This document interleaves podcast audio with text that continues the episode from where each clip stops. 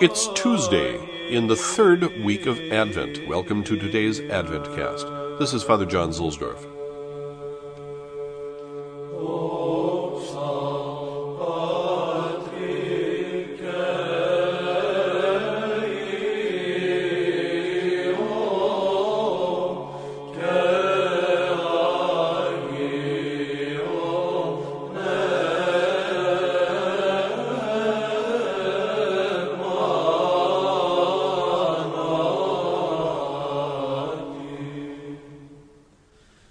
From Meditations for Each Day by Antonio Cardinal Bacci.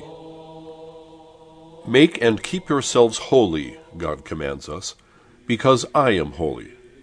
Leviticus 11:44 and 19:2. You are to be perfect, adds Jesus Christ, even as your heavenly Father is perfect. Matthew 5:48. We are obliged, therefore, to make every possible effort to advance in holiness. Sad experience teaches us, however, that it is very difficult to reach the level of sanctity to which we are called by God, and that it is impossible to achieve absolute perfection, which God alone possesses. Why, then, does God place before us such an inaccessible goal? Simply because, although He knows that we cannot attain the perfect holiness which is to be found in our Heavenly Father, He wants us to desire it with all our hearts and to do our best to approach as near to it as we can. This desire for sanctity should dominate all our actions.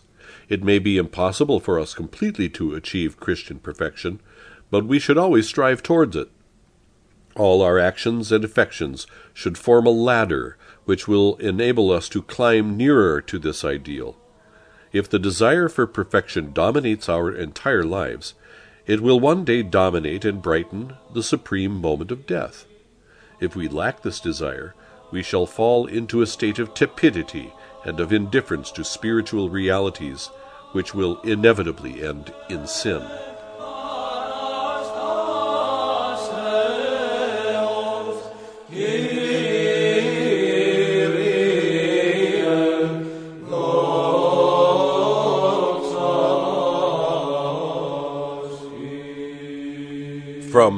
Divine Intimacy by Father Gabriel of St. Mary Magdalene. To live a serious interior life, one that is wholly concentrated on seeking God, it is necessary to prevent the outside world from entering the soul and filling it with distractions and noise. It is necessary, therefore, to guard its doors assiduously. The senses are precisely the doors which open to earthly things.